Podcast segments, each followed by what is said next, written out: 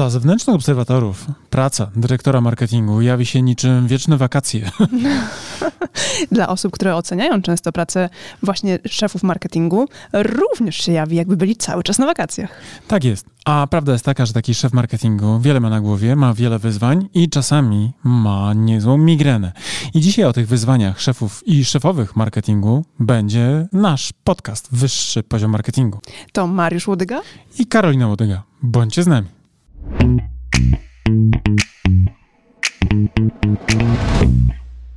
Cześć Karolino. Cześć Mariuszu, jak tam twoje wyzwania?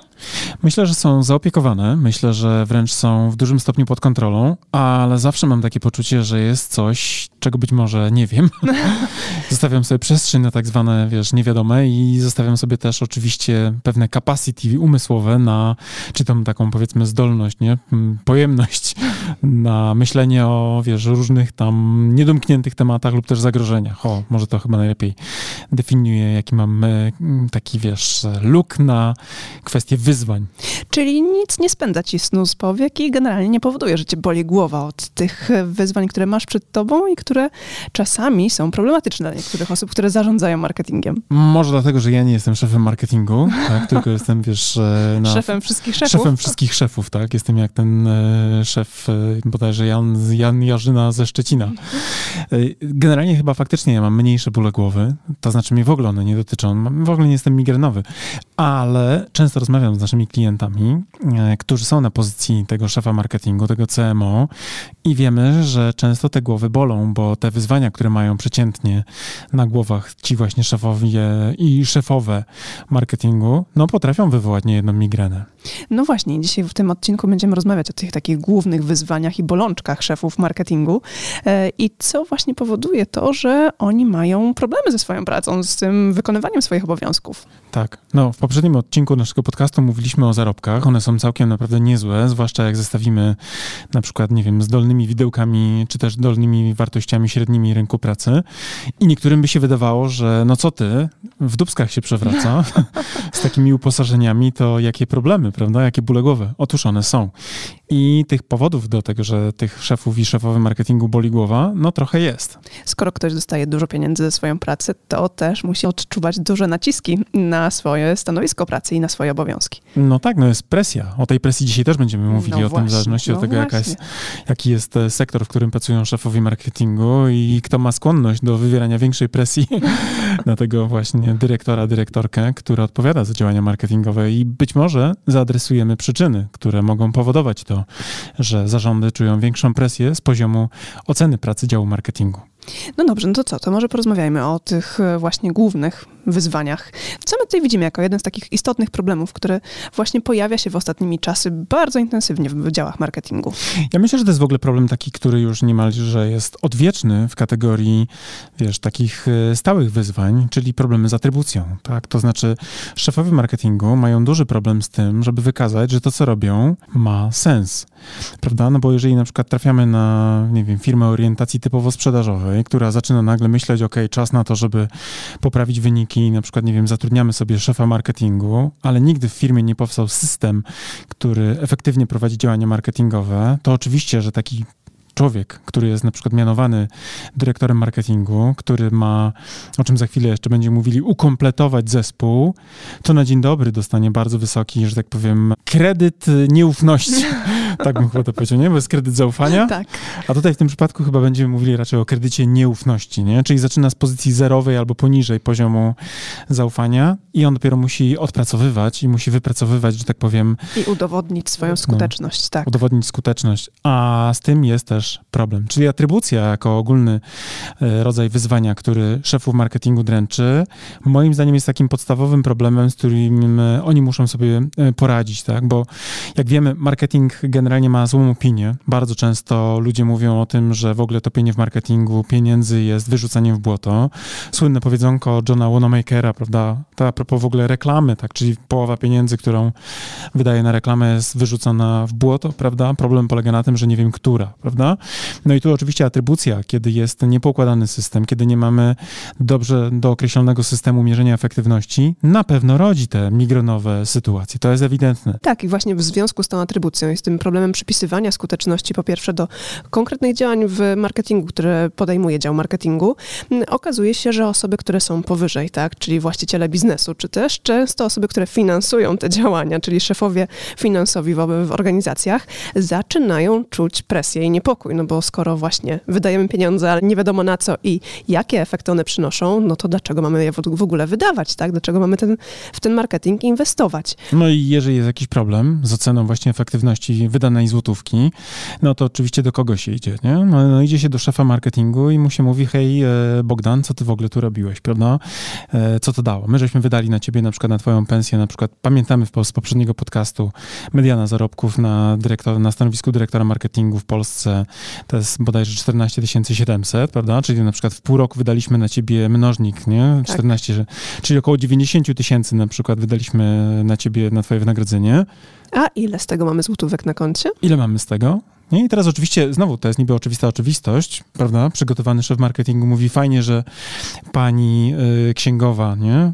Czy tam powiedzmy pan księgowy, czy też ten CFO. Pan dyrektor, tak. Dyrektor finansowy pyta, bo właśnie na taką rozmowę jestem przygotowany i wyciąga na przykład arkusz kalkulacyjny i pokazuje dokładnie na przykład, jak wyglądają KPI zrealizowane na przykład, tak? Jak zwiększyła się na przykład świadomość marki, jak w związku z tym pojawiła się e, na przykład e, większa liczba, e, jeżeli mówimy o B2B, na przykład zapytań w leju sprzedażowym działu sprzedaży i jak finalnie na przykład później zwiększyła się liczba podpisanych umów lub też sprzedanych produktów, prawda?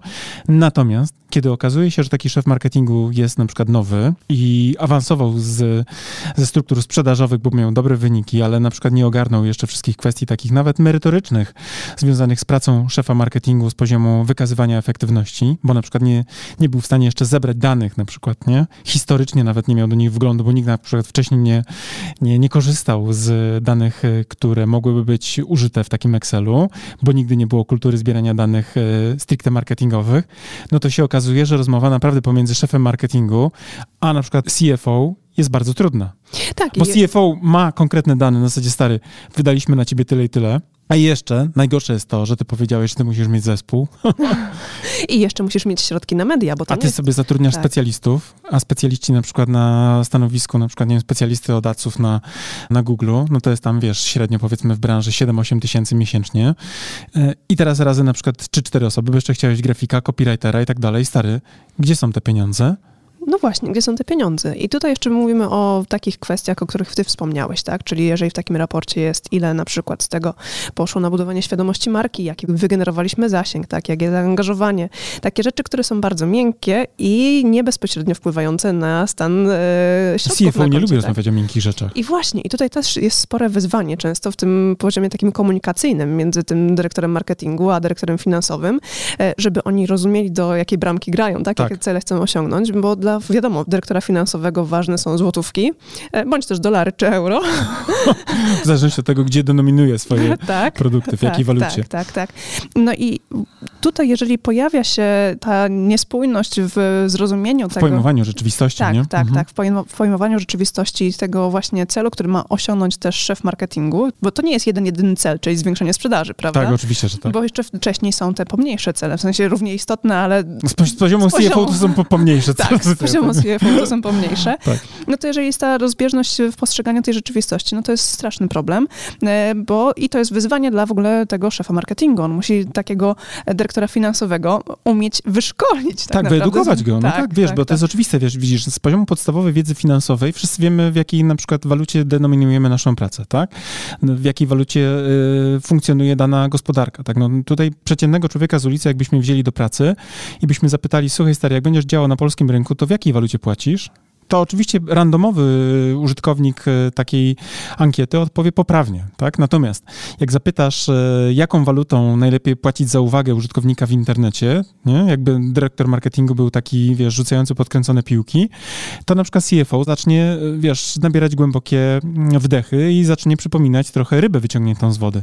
Bo nie wie, czy to jest żart, czy to jest, nie, kpina z niego, tak, tak, czy tak. to jest poważne pytanie, na które on po prostu nie zna odpowiedzi. Tak. I to jest rzecz, którą my na przykład na poziomie praktyków, takich e, zarządzania strategicznego markami i też pomocy naszym klientom w tym zarządzaniu, bardzo często w ogóle najpierw e, uczymy ich e, pojęć może brzmieć trochę tak, wiecie, drodzy słuchacze, słuchaczki, górnolotnie, prawda? Ale na przykład każda nasza strategia, którą wypuszczamy, najpierw w ogóle zaczyna się od słownika pojęć używanych e, w opracowywanych dokumentach. E, gdy na przykład e, zaczynamy sesje strategiczne z klientami, to tym klientom, którzy mogą sobie na to pozwolić, rekomenduję w ogóle przejście naszego kursu ABC Strategii Marki, żeby gdyby było na przykład y, konieczne rozmawianie o pojęciach takich na przykład związanych z filarami marki, insajcie konsumenckim, prawda, tych elementach, które tworzą pozycjonowanie marki na przykład, y, to żebyśmy rozmawiali jednym głosem.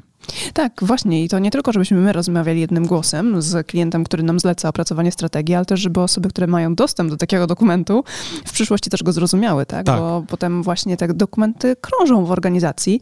Ale też, wiesz, na poziomie właśnie takiego rozmawiania, wiesz, powiedzmy dokument strategiczny to jest jedno, nie?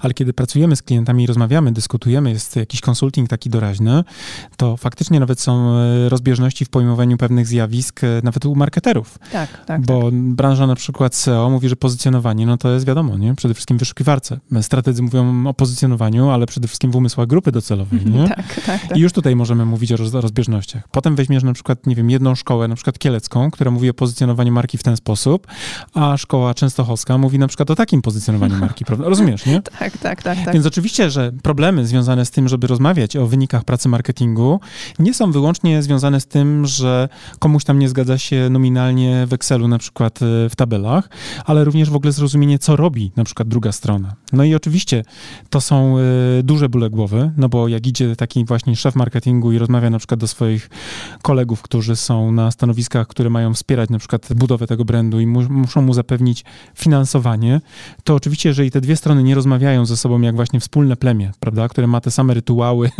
te same procesy, tak, te same rozumienie zjawisk, to oczywiście, że tutaj ból głowy, będzie. Nie tylko właśnie, nawet tego samego CMO, ale również tego szefa finansów, który powiedział jasny gwint, nie? Na marketing wydaliśmy bańkę, i ja nawet tego nie czuję. Albo wydaliśmy jeszcze więcej, nie? No bo powiedzmy, że zdarzają się nam klienci, którzy mają y, i dziesiątki milionów na marketing i tam już naprawdę nie ma zlitu, jeśli chodzi o interpretowanie pozycji w Excelu. Tam już musi być naprawdę wszystko wyjaśnione i musi być jasno definiowane.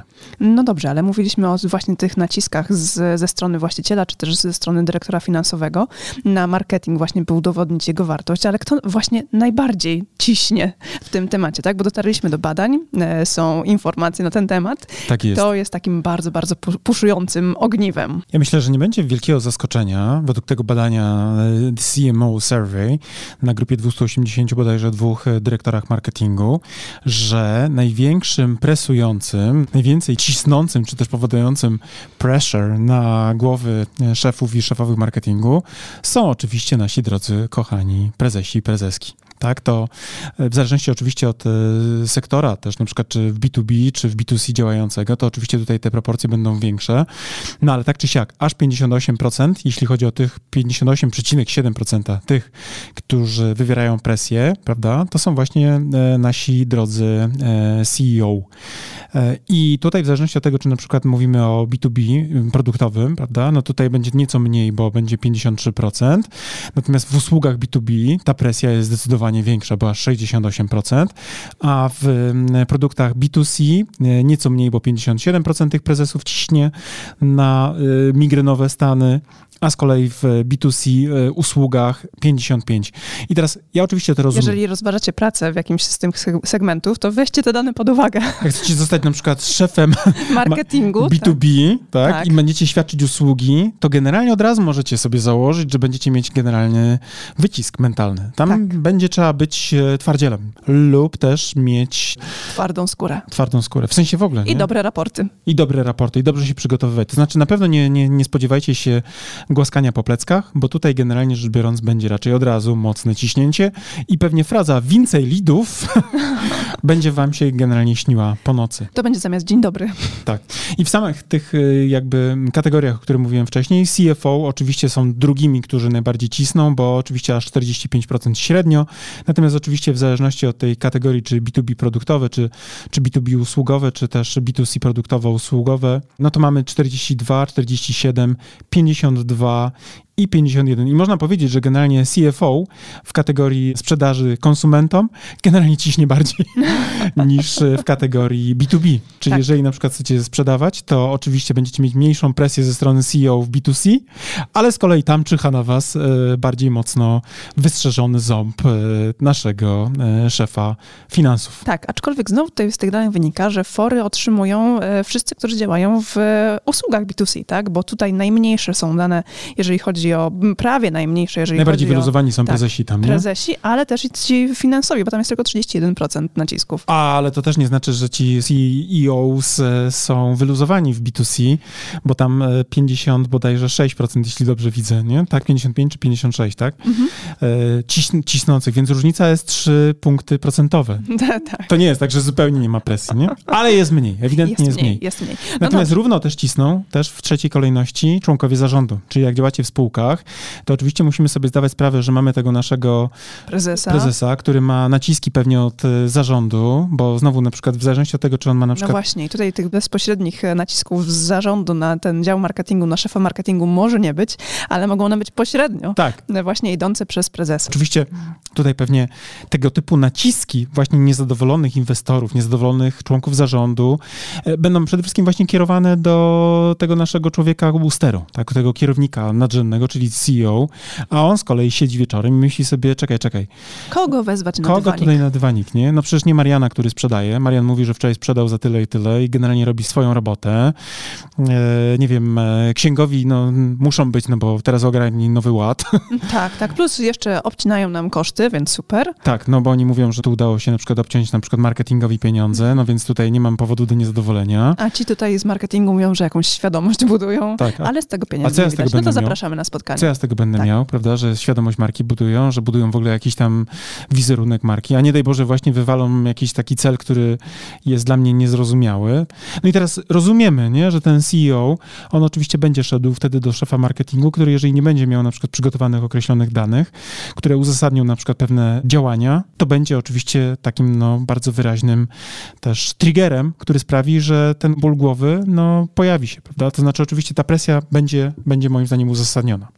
Tak, no i tutaj też już pojawiło się w dzisiejszym odcinku jedno z wyzwań między słowami, e, e, a to jest też bardzo istotne wyzwanie, e, czyli problem z pozyskiwaniem ludzi odpowiednich do marketingu. Tak jest, bo ten C CMO, prawda, który trafia na pierwszą linię, że tak powiem, brania za bary rynku, no ma problem dzisiaj też i to też powoduje, że jego głowa boli, bo nie ma kim robić. Tak, specjalistów dzisiaj jest jak na lekarstwo, wolnych specjalistów na rynku jest jak na lekarstwo, z uwagi na to, że mamy wielkie wzmożenie w ogóle marketingowe. Tak, wielu, wielu ludzi, biznesu ma coraz wyższą świadomość tego, że marka jest potrzebna, no ale też i do obsługi marki potrzebuje ludzi, którzy na przykład ogarną performance na przykład, nie?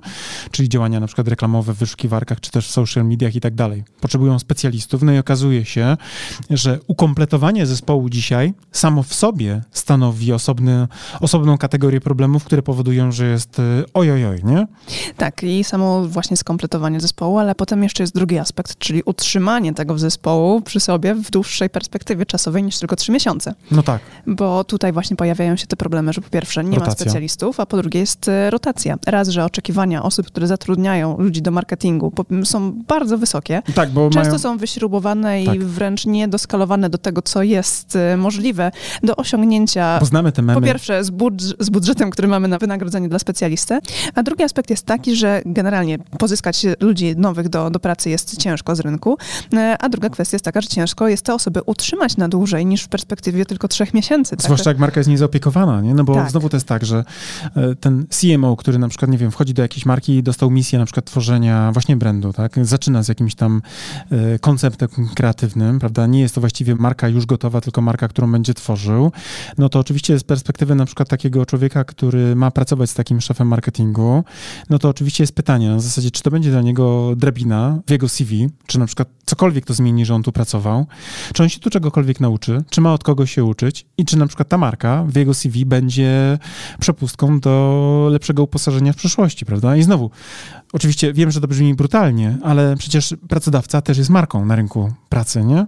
Tak, I niektórzy oczywiście. pracodawcy nie mają żadnych problemów z rekrutacją, bo na przykład rzucają, hej, słuchajcie, jesteśmy, nie wiem, strzelam marką, nie wiem, XYZ, nie chcę tutaj robić jakiejś krypciochy dla jakiejś marki, żeby nie było, że, że faworyzujemy. No ale oczywiście wiemy, że są niektóre marki, które y, po prostu... Przyciągają lepiej. Przyciągają lepiej, bo po prostu zwyczajnie wszyscy marzą z poziomu na przykład, wszyscy wiemy, prawda, że każda swoja kategoria ma jakiegoś swojego lidera, gdzie byśmy mówili, o kurczę, jakbyśmy z nimi pracowali, no to mamy wszystkie drzwi otwarte, no bo jak tam się sprawdzisz, to wszędzie cię będą chcieli, prawda?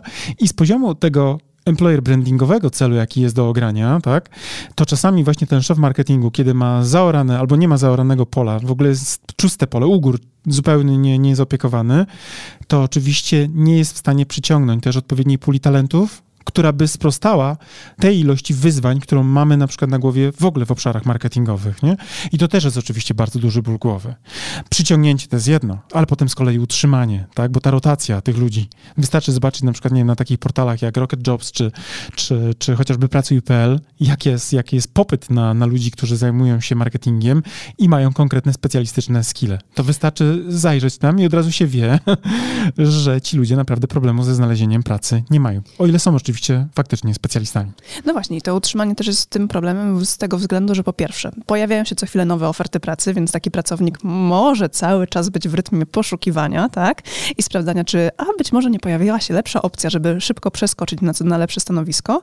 A z drugiej strony, jeżeli organizacja, w której się znalazł, tak, bo za, został zatrudniony, e, ma na przykład problemy z wytyczaniem strategicznych kierunków, tak? Czyli nie ma w ogóle wytyczonego kierunku, tylko co chwilę zmienia założenia, co chwilę ma nowe pomysły na wprowadzenie nowej kampanii w jednym kierunku idącej, potem jest na przykład targetowanie reklamy do innej grupy docelowej, potem jest znowu Brak inna... spójności kreatywnej wizualna, też. Tak, tak. E, wizualny bałagan powstaje. To bardzo szybko I okazuje się, że te osoby bardzo szybko są wypalone. My często rozmawiamy też z pracownikami, którzy pracują w takich organizacjach i oni mówią, że najbardziej męczące jest to, że dostają fantastyczne zadanie na początek, mają wrażenie, że trafili do super firmy i kiedy zaczynają działać w tym zakresie, to po miesiącu czy dwóch szef mówi, nie, wiecie co, to jednak się nie sprawdzi na przykład i w ogóle odłóżmy to, zróbmy coś innego, tak? Mhm. E, więc czują się po prostu wypalone te osoby. Bardzo szybko się wypalają, no. Tak, tak, tak. Bardzo tak. szybko. Bardzo szybko ich to męczy, bardzo szybko zaczynają czuć e, znużenie tą robotą i co więcej pojawia się gigantyczna frustracja. I ja też wielokrotnie, jak na przykład jestem na szkoleniu otwartym i często naprawdę wierzcie mi, że rozmawiam z ludźmi z takich e, marek nawet, które znacie z telewizji, prawda? No bo to są takie już nawet uniwersalne problemy i nie tylko u małych firm, ale i tych dużych. I tam bardzo często właśnie jest rotacja, bo zmienia się na przykład w, jak w kalejdoskopie zarządzający na przykład działem marketingu, co pół roku na przykład nowy i zgadnijcie, z czym on przychodzi, z nowym pomysłem. No bo on oczywiście co? Musi zakwestionować to, co było do tej pory i on musi zaznaczyć, że on zrobi to lepiej, wiadomo, nie? No, no bo tak, tak, no bo skoro został wymieniony, tak, to znaczy, że poprzednik się nie sprawdzał, tak. przynajmniej w ocenie osoby, która tak. go wymieniła, tak? No bo na przykład ten poprzednik nie był w stanie udowodnić wartości marketingu, który tworzył, bo nie raportował odpowiednio, tak? Albo na przykład, nie wiem, miał y, jakiś inny deficyt y, biznes, w którym funkcjonował, Oczywiście, nie? że tak, ale tutaj też y, okazuje się, że taka Bo raportował, ale z kolei być. na przykład CEO albo CFO nie umiał czytać tych raportów, bo tak. nie był to jego świat. Tak, tak. Rozumiemy, tak, nie? Że to jest naprawdę dość złożone, nie? Kiedy mamy problemy z kulturą taką strategiczną, tak? Albo o tej właśnie mówiliśmy też w jednym z podcastów, mamy te plemiona, prawda, które są zamknięte w swoich rezerwatach, w tych silosach, nie? Tak. Tematycznych, tak? W tych komórkach, które funkcjonują i nie ma przepływu informacji, nie ma spójności celów, to oczywiście, że później są problemy i na przykład niepotrzebna rotacja na poziomie decydentów, ale znowu, jak wychodzi decydent nowy na pole walki, to oczywiście, że on nie może wejść z misją kontynuacji. No nie, nie, no nie, nie może. To jest jak w polityce. To jest jakby wy, wygrywa partia nowa i ona mówi, słuchajcie, no teraz będzie dobra zmiana, teraz wreszcie pokażemy, jak to się robi. Teraz zrobimy ład. Teraz zrobimy nowy ład i zobaczycie, że będzie wreszcie dobrze. No a potem okazuje się, że tak jak mówiliśmy w jednym z podcastów bodajże w, omawiających prawa Murphy'ego w marketingu, że nowy program to jest stara wersja z nowymi błędami, nie?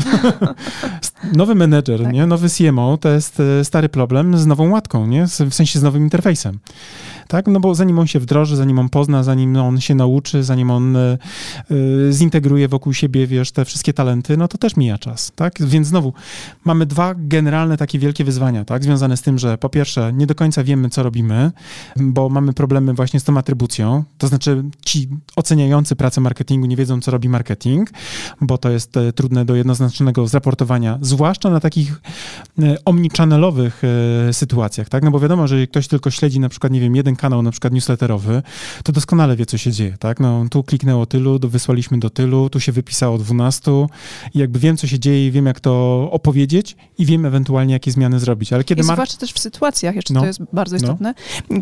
w zależności od tego, co sprzedajemy, tak, tak naprawdę, co oferujemy naszym klientom. Jeżeli ten Jedną proces, usługę albo jeden produkt, nie? E, I to też jeszcze zależy, jaki produkt i jaka usługa, bo jeżeli proces decyzyjny jest krótki, bo wartość takiej usługi czy produktu to jest kilka, kilkanaście, czy też kilkadziesiąt złotych max no. E, i taką decyzję możemy podjąć w zasadzie w ciągu pięciu sekund. To czas reakcji na działanie może być krótki, nie? Tak, e, dokładnie. A jeżeli to są usługi na przykład w B2B, tak, czy też produkty w B2B, które są o wartości kilkudziesięciu, kilkuset tysięcy, czy nawet w milionach liczone, to to nie jest tak, że przyjdzie e, pan zakupowiec z pewnej marki i powie, a dajcie, bo tak mi się spodobało. Ja ostatnio prowadziłem e, proces taki, bym powiedział, lidowy, tak, z jednym producentem e, szwedzkich hal takich przemysłowych i on mówi, że mają bardzo szybkie procesy decyzyjne, w ciągu roku jest w stanie na przykład skonwertować klienta, tak, nie? Tak, tak, tak. Więc teraz jak, ocena takiego... jak ocenisz na przykład, czy ta kreacja, ta komunikacja, ta pojedyncza kampania albo ten mailing tak. wywołał na przykład u ciebie reakcję, która sprawiła, że pojawiło się dzisiaj, konkretnie o 16.34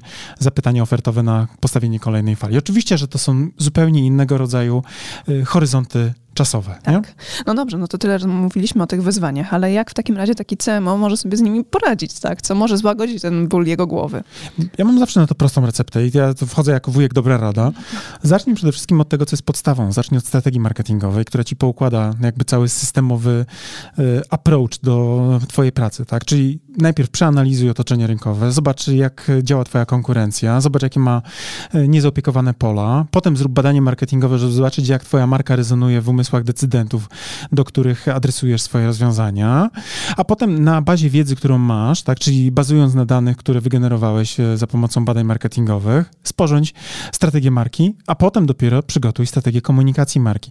I teraz na poziomie oczywiście mówienia o efektywności komunikacji, to bez strategii komunikacji marki, bez określonych kanałów i przypisanych do tych kanałów KPI właściwych, tak, moim zdaniem nie będzie możliwe na przykład wygenerowania arkusza kalkulacyjnego, który ci na przykład sumuje później twoje dane i z którymi ty pójdziesz na przykład do swojego CFO, prawda, pokazując fajnie, Marian, że pytasz w ogóle, w ogóle musimy się częściej spotykać, nie? tak. Bo mam wrażenie, że ty mógłbyś więcej się nauczyć o tym, co robimy, a ja z kolei mam takie fajne Excele, które wiem, że ty lubisz, prawda, bo dla ciebie specjalnie A dzięki temu też spałbyś spokojniej. A dzięki temu spałbyś spokojniej.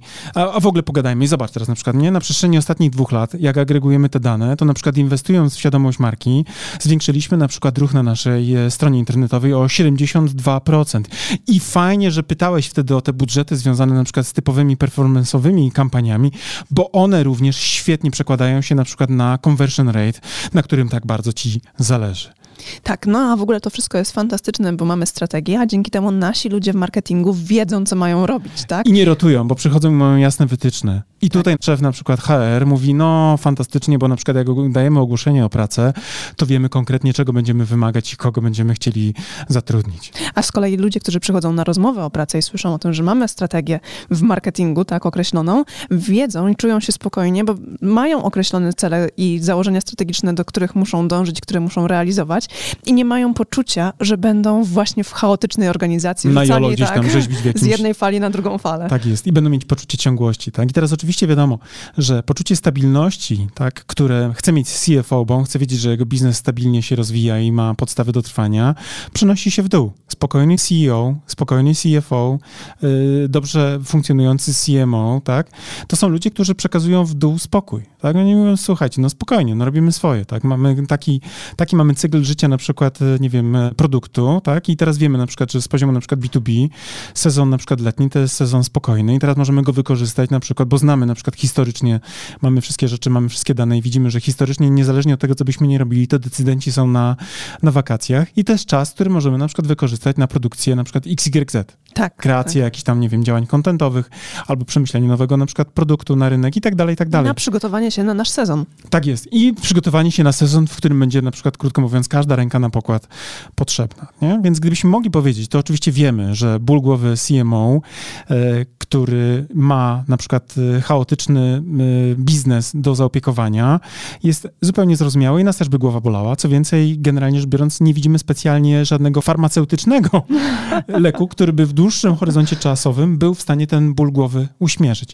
Ale jeżeli mówimy o rozwiązaniu problemu, tak, przeciętnego CMO, to uważamy, że podstawą jest dobrze opracowana strategia, która poukłada ten rodzaj działalności w stopniu, moim zdaniem, wystarczająco satysfakcjonujący, aby te bóle głowy były odsunięte w dal i w ogóle się nie pojawiały. Tak, po prostu strategia marketingowa lekiem na całe zło.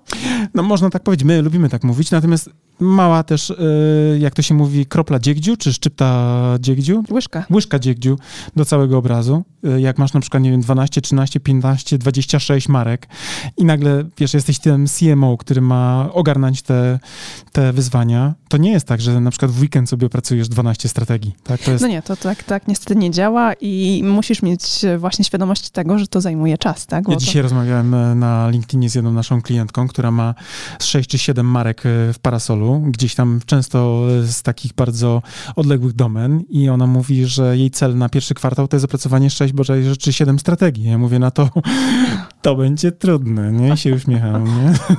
A ona mówi, ale my jesteśmy ambitni. No, no i to wystarczy. Ale nie wystarczy tylko i wyłącznie opracować strategię, bo potem co trzeba zrobić? No, trzeba ją poddać egzekucji. No właśnie. Ale nawet ambitne cele, takie związane właśnie z tym, że ktoś mówi, że jest ambitny, e, będą weryfikowane przez czas, bo ja wiem, jak wygląda praca związana z tworzeniem strategii i że jeden ten CMO równolegle sześciu czy siedmiu strategii nie jest w stanie opracować, no nie, nie, bo jemu nie, się zrobi z tego kogiel-mogiel. On straci perspektywę, on nie będzie w stanie przetworzyć ilości danych i zapamiętać tych elementów różnicujących, więc to jest raczej praca na lata, nie?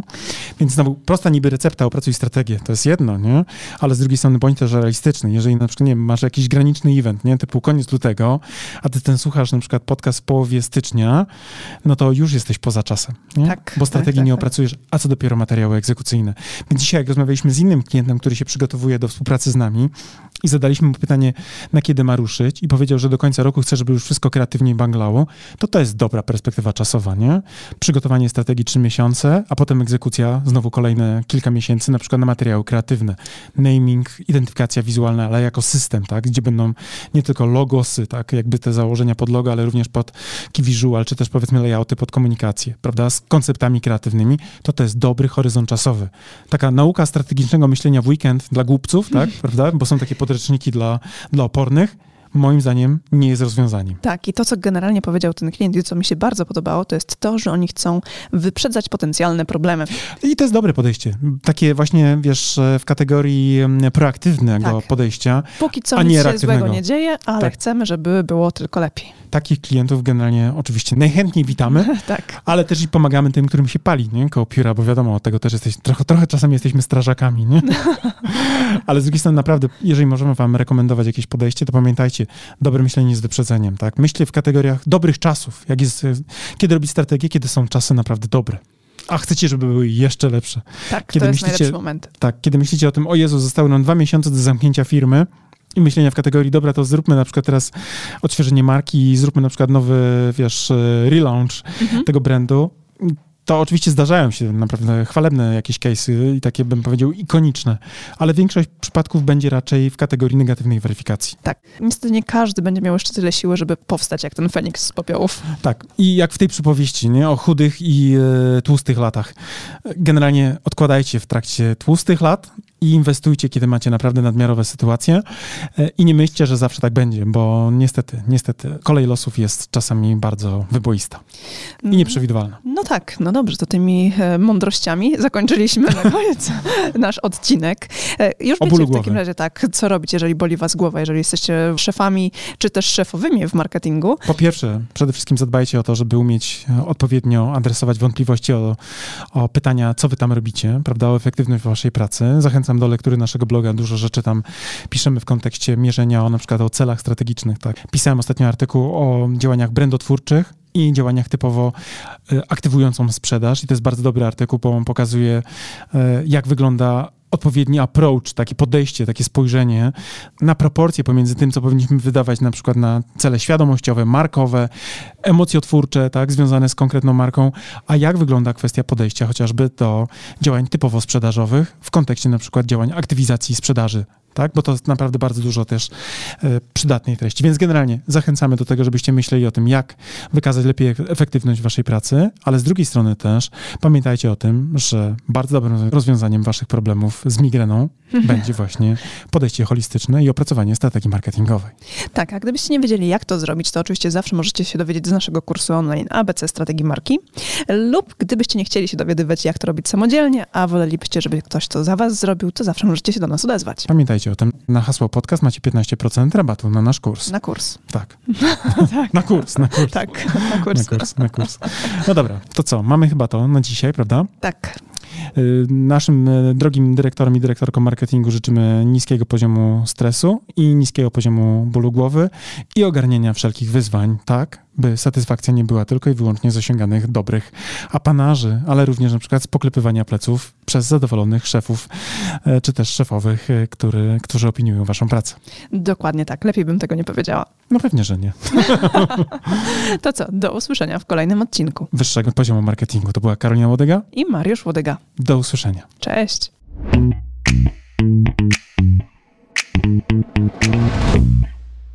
No dobra, to na tyle w dzisiejszym odcinku wyższego poziomu marketingu. A teraz pozwólcie, drodzy słuchacze, że powiemy Wam, dlaczego warto pójść na następny poziom, czyli skorzystać z naszego kursu ABC Strategii Marki. Tak, bo jak wiecie, to po pierwsze macie już do niego kod rabatowy 15%, a po drugie ten kurs i wiedza z niego pozwoli Wam wejść na wyższy poziom marketingu z Waszą marką i dzięki niemu opracować strategię dla Waszej marki.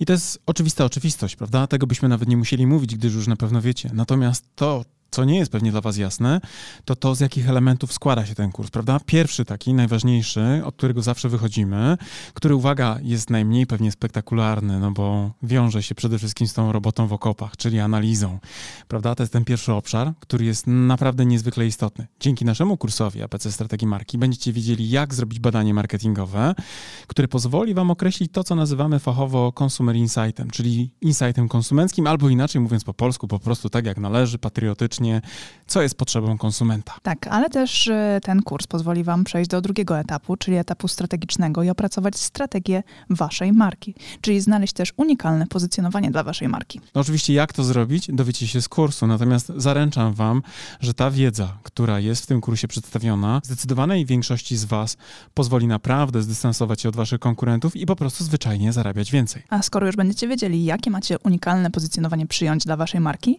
to też z, z naszym kursem dowiecie się, w jaki sposób docierać do waszych odbiorców, by w ich umysłach zbudować właśnie to odpowiednie pozycjonowanie.